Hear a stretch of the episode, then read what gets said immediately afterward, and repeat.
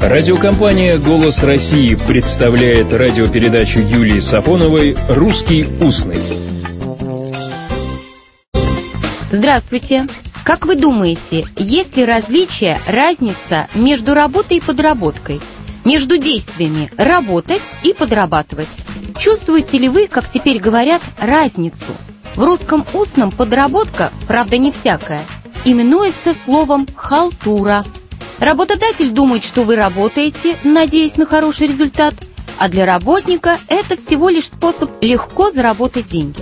Справедливости ради, надо сказать, что иногда халтура – единственный способ выжить. В период гражданской войны 18-20 годов артисты императорских театров принуждены были нуждой, извините за каламбур, выступать в бесчисленных концертах и вечерах. Вечера эти и концерты за беспорядочность их организации, как пишет один из участников, так удачно и зло прозванных артистами халтурой, что, собственно, дополняет этот же участник, значит, как мне говорили, сбор нищими денег на похоронах и есть будто бы калмыцкое слово. Ну, о калмыцком слове это спорно. А вот то, что слово это распространялось через театральный жаргон, это так – Макс Фасмер, автор этимологического словаря русского языка, указывает на это.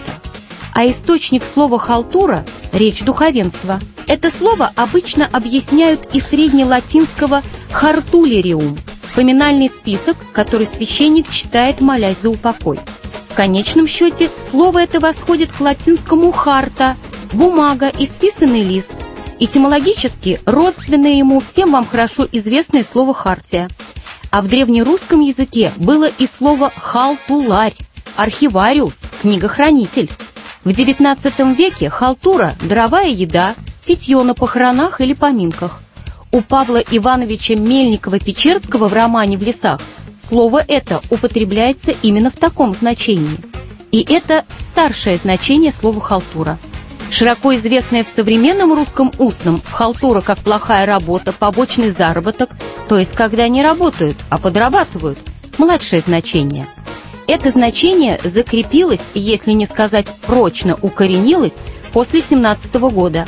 Об этих словах и производных от него халтурщина, халтурить, халтурный, халтурщик упоминают многие лингвисты, которые писали о языке революционной эпохи.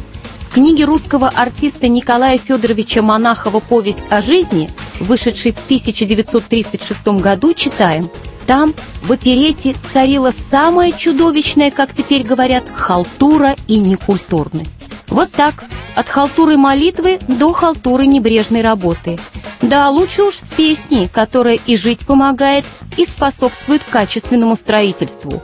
Так что работайте и подрабатывайте, но не халтурьте. Всего доброго, добрых слов и добрых встреч.